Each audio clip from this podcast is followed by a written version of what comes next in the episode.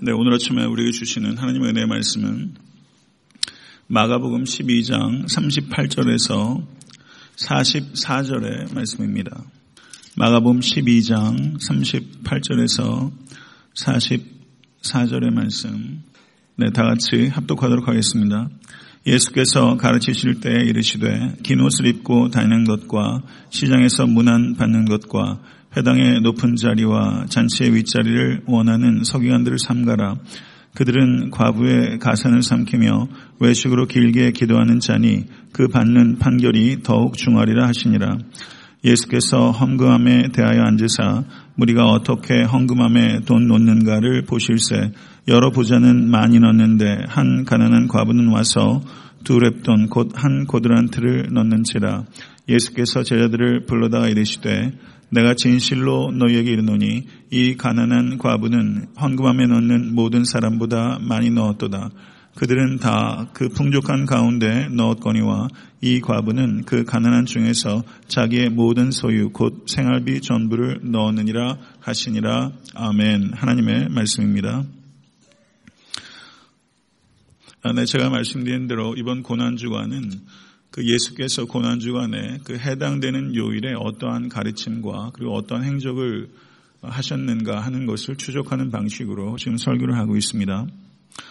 11장 어, 21절을 보시게 되면 그들이 아침에 지나갈 때 무화과 나무가 뿌리채 마른 것을 보고 이제 하루가 바뀌었다는 것을 알 수 있습니다. 어, 새날이 시작되었습니다.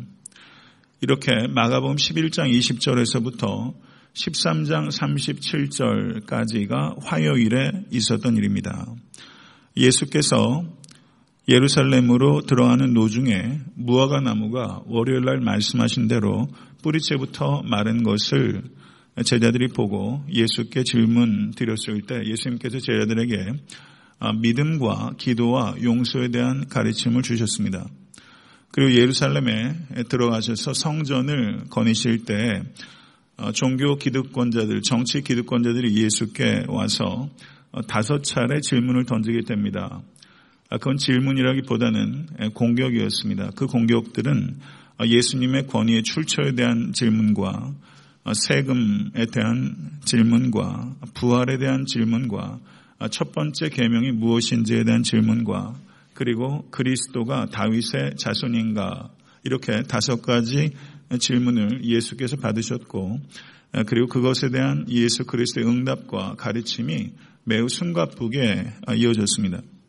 예수님께서는 그들의 공격의 예봉을 피하시면서 오히려 그 지혜로 그들을 부끄럽게 하시거나 더러는 그 지혜로 그들을 감탄케 하셨습니다.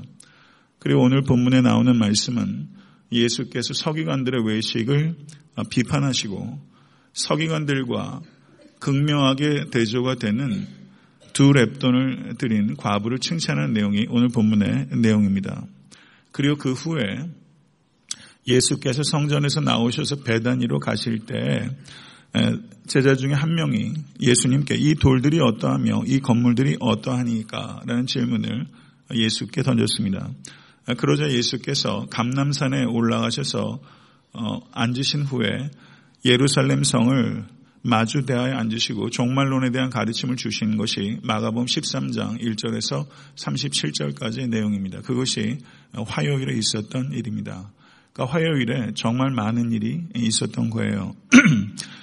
저는 오늘 이 화요일에 있었던 일련의 사건들과 그리고 가르침 중에서 특별히 오늘 본 말씀 예수께서 서기관들의 위선을 꾸짖으시고 그리고 두랩돈을 드린 여인을 칭찬하신 내용에 집중해서 말씀을 증거하고자 합니다. 아, 예수님께서 서기관들의 위선을 꼬집은 내용은 여섯 가지입니다. 그들의 거짓된 의와 경건에 대해서 예수께서는 분명한 혐오를 나타내 보이셨습니다. 성도 여러분, 외식은 발견하는 것도 어렵고 외식은 인정하는 것은 더더욱 어렵습니다. 이 말씀을 통해서 여러분과 제 안에도 외식이 있습니다. 그 외식을 발견하시고 회개하고 그리고 더욱더 진실해질 수 있는 계기를 얻게 되기를 간절히 소원합니다.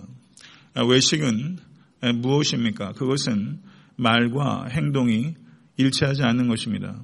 아, 외식이란 말의 어원은 연극하는 데서 비롯된 것입니다. 고대 연극은 말하는 사람 따로 있고 그리고 연기하는 사람 따로 있습니다. 이시울과 심순애가 딱 그 짝입니다. 변사가 있는 것입니다. 말과 행동이 그 정도로 분리가 되는 것, 그것을 외식이라고 하는 것입니다. 그것이 출처입니다. 외식은 다른 사람들에게 보여주기 위한 말과 행동을 외식이라고 합니다. 그래서 사실상 외식적, 외식적인 신앙 행동은 그것은 신앙적 경건이 아니라 종교적 쇼입니다. 다른 사람의 이목을 의식해서 하는 여한 행동은 사실상은 종교적 쇼로 전락할 수 있다는 것을 우리는 깊이 생각해야 됩니다. 서기관들이 어떻게 종교적 쇼를 했는가? 그들은 긴 옷을 입고 다녔습니다. 길게 옷을 입고 너풀거리게 다녔습니다. 그리고 그들이 왜 그렇게 그와 같은 복식에 신경을 쓰는가? 그것은 옷을 통해서 자신의 경건을 나타내고 자신의 지위와 힘과 그리고 부를 과시하고자 하는 마음이 있기 때문에 긴 옷을 입기를 좋아했습니다. 그리고 그들은 그 옷을 입고 시장통에 가는 것을 좋아했습니다. 시장에는 사람들이 북적북적 됩니다. 긴 옷을 사람 많은 곳을 누비고 다니면서 사람들에게 인사받고 사람들이 알아봐주고 사람들이 높여주는 것을 그들은 즐겼던 것입니다. 성도 여러분, 그것이 비단 서기관들만의 문제이겠습니까? 그것이 나의 문제이라는 것을 우리가 깊이 깨달을 수 있게 되길 바랍니다. 성도 여러분, 누가 옷을 잘 입는 겁니까? 요즘은 뭐 패셔니스타 뭐 이런 말도 있고요. 그 스타일리스트 뭐 이런 말도 있고 그런 일에 종사하는 사람들 많아요. 옷을 잘 입는다는 것이 무엇입니까? 성도 여러분, 옷을 잘 입는다는 것은 때에 맞게 입는 겁니다. 혹시 자신의 옷이 누추하다고 생각한다면 부끄럽게 생각하지 않으실 수 있게 간절히 바라고요. 좋은 옷 입고 있는 사람 부럽게 생각하지도 않으실 수 있게 바랍니다. 예수 그리스도께서 산상수훈에서 가리키신 바는 무엇을 입을까 염려하지 말라라는 가르침입니다. 우리에게 진짜 중요한 것은 내 옷이 누추한가, 내 옷이 화려한가 하는 것이 아니라 외모로 차별하는가 하는 문제입니다. 외모로 차별하는 죄를 범치 마십시오. 야고보서 2장 9절에 분명하게 그 얘기를 했어요. 지금 교회에도 외모로 차별합니다. 저 사람이 무슨 옷을 입고 오는 사람인가에 따라서 교회도 사람을 차별하는 것입니다. 우리 교회는 무관합니까? 성도 여러분, 우리가 진정으로 입어야 되는 옷은 좋은 옷이 아니라 예수 그리스도의 옷입니다. 그 옷을 입으실 수 있는 여러분과 제가 될 수 있기를 간절히 바랍니다. 그리고 이 사람들은 자리에 연연했어요. 회당의 높은 자리와 잔치의 상석에 앉는 것을 좋아했어요. 높으신 양반들이 행차하는 행사들이 많이 있어요. 그럼 항상 자리 문제예요. 의자를 어떻게 배치해야 되나 아주 골머리예요. 교회에서 무슨 행사가 있으면 권면사도 있고 축사도 있고 격려사도 있고 저는 아직도 그게 뭐가 다른지 모르겠어요. 그냥 오셨으니까 말할 기회라도 잠깐 드리면 왜 그렇게 말을 오래 하는지 저는 우리 교회 행사는 그거 다 잘라버려요. 아무것도 안 해요. 설교도 제가 해버려요. 그러니까 제가 별로 어르신들 보기에 예의 없다 느끼실 수도 있죠. 그런데 그렇게 생각은 안 하시는 것 같아요. 다른 건 제가 잘 섬겨드리거든요. 자리 만드는 게 어디 가나 중요해요. 사람들이 도드라진 자리에 앉는 것을 좋아해요. 그런 마음이 우리 안에 있어요. 제 안에 있어요. 제가 요즘 목회자들끼리 만난 자리에 가게 되면은 아주 어르신들 아니면 제 자리를 만들어 놓는 경우가 있더라고요. 좀 중간쯤에 제 자리를 변화요. 한국에서 어떤 뭐 대학 교수나 총장 오게 되면 제가 좀 늦게 가도 그분 맞은편쯤 어디쯤에 제 자리를 변화요. 언제부터 그렇게 되더라고요. 그래서 제가 표 안 나게 일부러 삭삭삭삭 피해 앉아요. 먼저 도착하면 구석에서 너무 끝으로 가면 또 그것도 신경 쓰실까봐 구석에서 한두 번째 자리 정도에 제가 앉는다든가. 제가 별 신경을 다 써요. 좀 중심에서 좀 비껴 앉으려고 노력을 해요. 요즘은요, 인증샷 되게 많이 찍습니다. 인증샷. 그렇죠. 누구랑 사진 찍는가. 사진도 잘 찍어야 정치도 하고요. 사업도 하고, 그리고 인맥도 과시하고, 그리고 목회도 한다고요. 저는 세월이 지나도 제가 유력한 사람과 정, 정치하는 사람들, 이런 사람 사진 찍어 제 방에다 걸어놓는 일은 안 하겠습니다.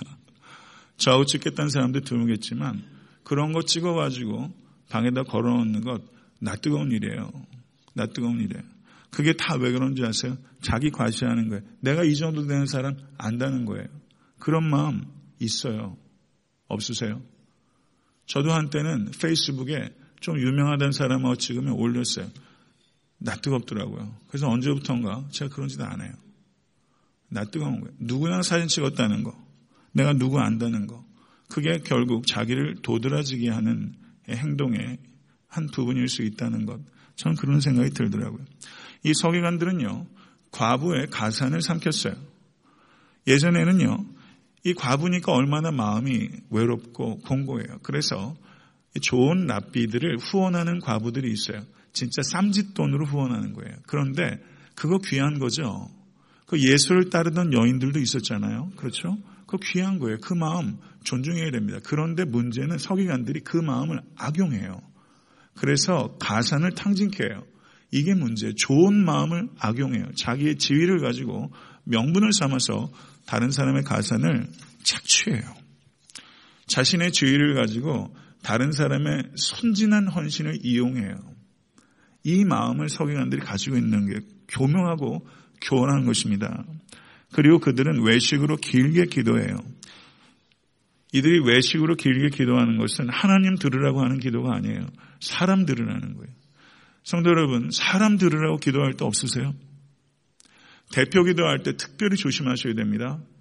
대표 기도할 때 사람 들으라고 기도하시면 안 돼요. 그거 중요해요. 예전에 제가 목회할 때, 그 대표 기도하신 그 부목, 제가 부목사로 있을 때, 장로님이 저한테 오시더니 본인 대표 기도할 때 사진 찍어달라고 그러셔가지고 제가 이 사진을 찍어야 되나 말아야 되나 한참 고민하다가 찍어드릴게요, 안 찍어드릴게요?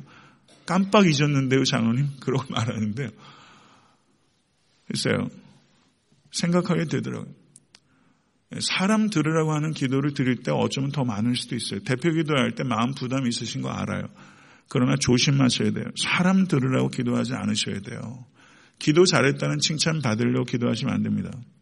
하나님께 드리는 기도예요. 온 회중을 대표해서 드리는 기도예요.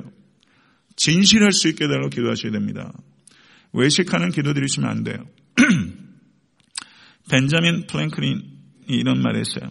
만약 내 자신을 제외한 다른 모든 사람이 장님이라면 나는 굳이 고래등 같은 집에 살 필요도 번쩍거리는 가구도 바랄 필요가 없을 것이다. 의미 있는 예라고 생각해요.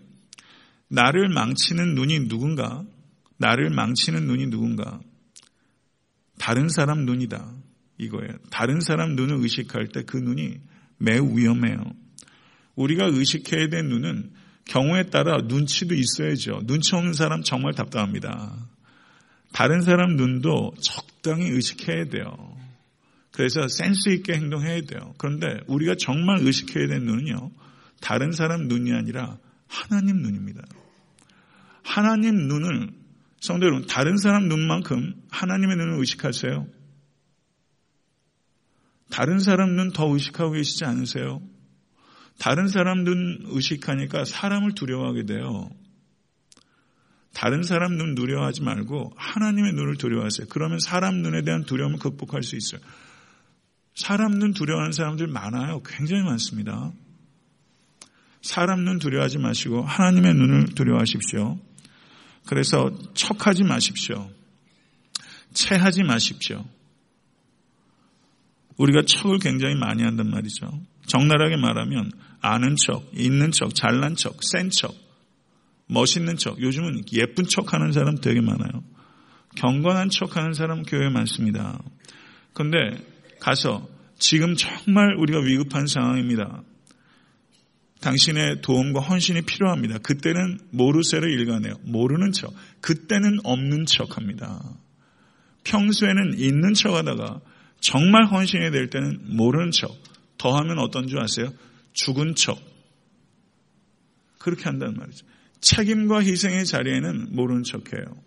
모르는 척해요. 완전히 역설적이죠. 그래서 여러분과 제 안에도 그런 마음이 있어요. 그것을 다 뽑아내실 수 있게 되기를 간절히 바랍니다. 이러한 서기관들과 대조적인 인물이 본문에 나오는 과부입니다. 근데 이 과부가 드린 예물은 두 랩돈이에요. 한 랩돈이 한 데나리온의 64분의 1에 해당돼요. 보세요. 12장 제일 마지막에 한 데나리온의 64분의 1을 드린 이 과부한테 예수께서 감동받으셨고 13장을 건너뛰고 14장에 가면은 300데나리온의 향유컵을 깨뜨린 여인에도 감동하셨어요. 300데나리온과 두 랩돈은 도대체 몇 분의 몇이에요? 계산도 하기도 어려워요. 그렇죠. 그런데 사람은요, 300데나리온에만 감동해요. 그런데 예수님은 안 그러시잖아요. 300데나리온에도 감동하시고도 두 랩돈에도 감동하세요. 예수님은 그 예물의 양에 따라 감동하신 것이 아니라 그 예물에 드려진 마음에 감동하신 주님이에요. 그 주님을 사랑하실 수 있게 간절히 바랍니다. 한 데나리온의 64분의 1에 해당되는 거니까 두 랩돈이면 32분의 1을 드린 거죠. 한 데나리온에 32분의 1을 드린 거예요. 하루에 수입이 한 데나리온입니다. 평균적으로. 그러면 하루의 수입을 글쎄 한 100불 정도 번다고 했을 때 3불 12센트를 드린 거예요. 이 여인이. 그런데 예수님께서 이 여인이 드린 예물을 생활비 전부를 드렸다. 이렇게 표현했는데 생활비라고 번역된 단어가 비오스라는 그리스어입니다. 그런데 이 단어의 뜻은 생명이라는 뜻이에요. 3불 12센트를 드린 이 여인의 그 예물을 예수님께서 생명을 드린 것이다. 이렇게 얘기를 했어요. 그런데 제가 예전에 설교할 때 이철환 씨의 제가 가끔 이철환 씨 언급해요. 최근에 이철환 씨가 또 글을 써서 책을 한 권 냈는데 아, 그 신앙 고백이더라고요. 그 책은 완전 신앙에 대한 얘기예요. 네. 책은 신작입니다. 읽을 필요 있다고 생각해요. 그냥 마음 따뜻한 좋은 글이에요. 근데 이철환 씨가 쓴 글 중에 예전에 이런 내용이 있어요. 제가 설교 중에도 얘기했던 일입니다. 이철환 씨가 자기 결혼식이 있었어요. 그 내용을 제가 읽어드릴게요. 10년 전 나의 결혼식이 있던 날이다. 결혼식이 다 끝나도록 친구 형주의 얼굴은 보이지 않았다.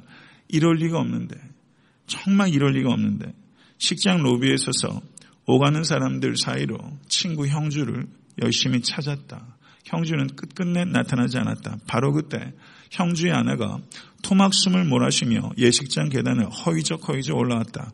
철한 씨 어쩌죠? 고속도로가 너무 막혔어요. 예식이 다 끝나버렸네. 왜 뛰어오셨어요? 아기도 등에 업으셨으면서 이마에 땀 좀 봐요. 초라한 차림으로 숨을 헐떡거리고 있는 형주의 아내가 나는 너무 안쓰러웠다. 성민이 아빠는 오늘 못 왔어요. 죄송해요. 친구 아내는 말도 맺기 전에 눈물부터 글썽인다. 엄마의 낡은 외투를 덮고 등 뒤에 아기는 곤히 잠들어 있었다. 친구가 보낸 편지는 이런 것이었다. 철환아, 형주다. 나 대신 내 아내가 간다. 가난한 내 아내 눈동자에 내 모습도 함께 담아 보낸다. 하루를 벌어야 하루를 먹고 사는 리아카 사과 장수가 이 좋은 날 너와 함께 할 수 없음을 용서해다오. 사과를 팔지 않으면 성민이가 오늘 밤 분유를 굶어야 한다. 철환이 너와 함께 할 수 없어 내 마음이 너무 아프다. 어제부터 어제는 아침부터 밤 12시까지 사과를 팔았다. 온 종일 추위와 싸워 벌은 돈이 13,000원이다. 하지만 나는 슬프지 않다. 인계설에 아무도 미워하지 않는 자의 죽음을 너와 함께 읽으며 눈물 흘렸던 시절이 내게도 있기에 나는 슬프지 않다. 아지랑이 몽기몽기 피어오르던 날 흑서울 뚫고 나오는 푸른 새싹을 바라보며 너와 함께 희망을 노래했던 시절이 있었기에 나는 외롭지 않았다. 사자바람 부는 거리에 서서 이원수 선생님의 민들레 노래를 읽을 수 있으니 나는 부끄럽지도 않다. 밥을 끓여 먹기 위해 거리에 나 앉은 사람들이 나 말고도 수천 수만이다. 나 지금 눈물을 글썽이며 이 글을 쓰고 있지만 마음만은 너무 기쁘다. 철안이 장가간다. 철안이 장가간다. 너무 기쁘다. 어젯밤 집으로 돌아오는 길에 밤하늘에 으스스한 별을 보았다. 개 밥그릇에 떠있는 별이 돈보다 더 아름다운 거라고 울먹이던 내 얼굴이 가슴을 파고 들었다. 아내 손에 사과 한 봉지 들려보낸다. 지난밤 노란 백열등 아래서 제일로 예쁜 놈들만 골라냈다. 신혼여행 가서 먹어라 철하나. 오늘은 너의 날이다. 마음껏 빛나거라 내 친구 철하나. 이 좋은 날 너와 함께 할 수 없음을 마음 아파야 돼요. 나는 항상 너와 함께 있다. 해남에서 형주가. 제가 이 글을 읽을 때 많이 울었어요. 여러, 읽을 때마다 울, 눈물이 나더라고요. 성도 여러분, 하루 종일 팔아서 13,000원 사과 버는 사람들이 무시하지 마세요. 이 사람들이 이런 생각을 하면서 사는 사람들이 많아요. 가치 있고 의미 있게 살려고 애쓰면서 사과 한, 하루 종일 추운데 밤 12시까지 팔아서 13,000원 버는 사람 무시하고 얕보는 거 부끄러운 일입니다. 깊이 생각해야 돼요. 편지와 함께 들어왔던 축의금 13,000원. 만원짜리 한 장과 천원짜리 세 장. 형주가 거리에 서서 한겨울 추위와 싸우며 번 돈이다. 나는 겸연쩍게 웃으며 사과 한 개를 꺼냈다. 형주 이 녀석. 왜 사과를 보냈대요? 장사는 뭘로 하려고?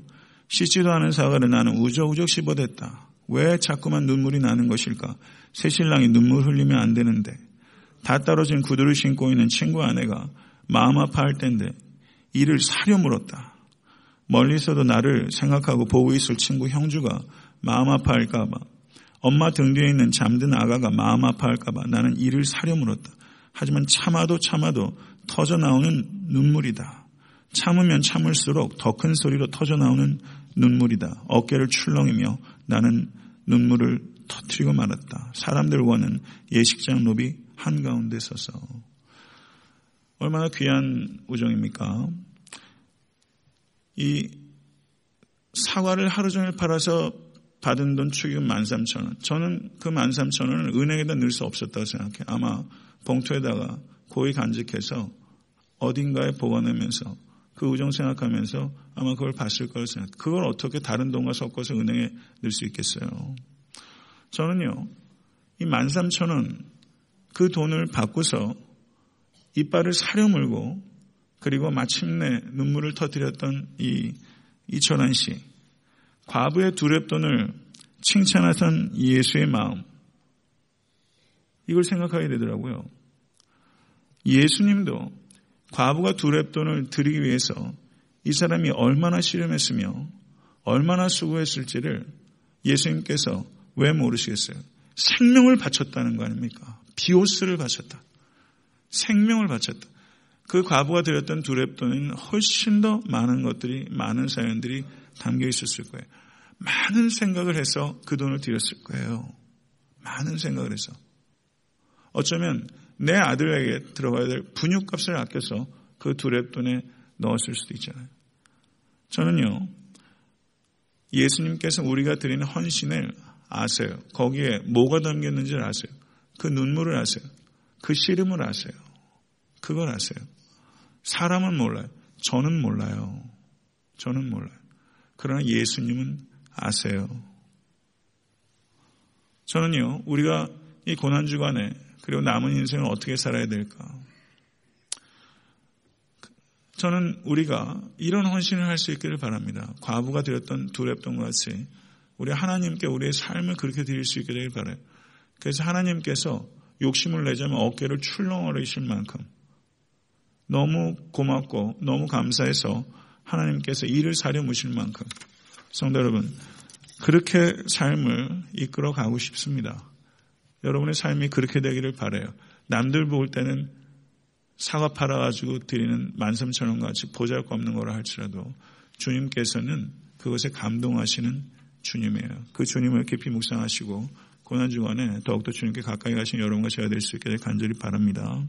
기도하겠습니다. 존귀하신 주님, 우리 가운데 있는 더러운 외식들을 뽑아낼 수 있기를 원합니다. 그리고 우리 마음 속에 맑은 샘물과 같은 진실함이 솟아날 수 있기를 원합니다. 아버지 님 진실하게 원함에도 불구하고 우리는 너무나 연기할 때가 많습니다. 주여 우리를 불쌍히 해주시고 하나님 앞에 사람 앞에 그리고 자신 앞에 진실할 수 있도록 주여 인도해 주시옵소서. 두 랩돈을 드렸던 여인을 생각하며 주님, 그 두 랩돈에 담긴 여인의 모든 눈물과 저의 수고와 헌신을 주님께서 헤아려 주시고 저를 칭찬해 주시는 주님을 찬양하며 바로 그 주님이 나의 주님인 것을 저희들이 기억할 수 있기를 원합니다. 존귀하신 주님, 우리의 삶도 그런 것이 되기를 원합니다. 작은 것을 주님께 드릴지라도 그 마음에 우리의 마음을 담아 주님을 감동시키며 살고 싶습니다. 아버님, 그렇게 살 수 있도록 우리 각자를 인도해 주시고 오늘 이 가운데도 추위와 싸우며 사과를 팔아야 되는 것과 같은 남루한 삶의 자리에 있는 성도들도 있을 것입니다. 주님, 그 마음 격려해 주시고 주님께서 알아주신다는 것을 기억할 수 있도록 인도해 주시사 그 힘으로 견디게 하시고 승리할 수 있도록 도와주시옵소서. 우리 주 예수 그리스도 이름으로 간절히 기도드렸사옵나이다. 아멘.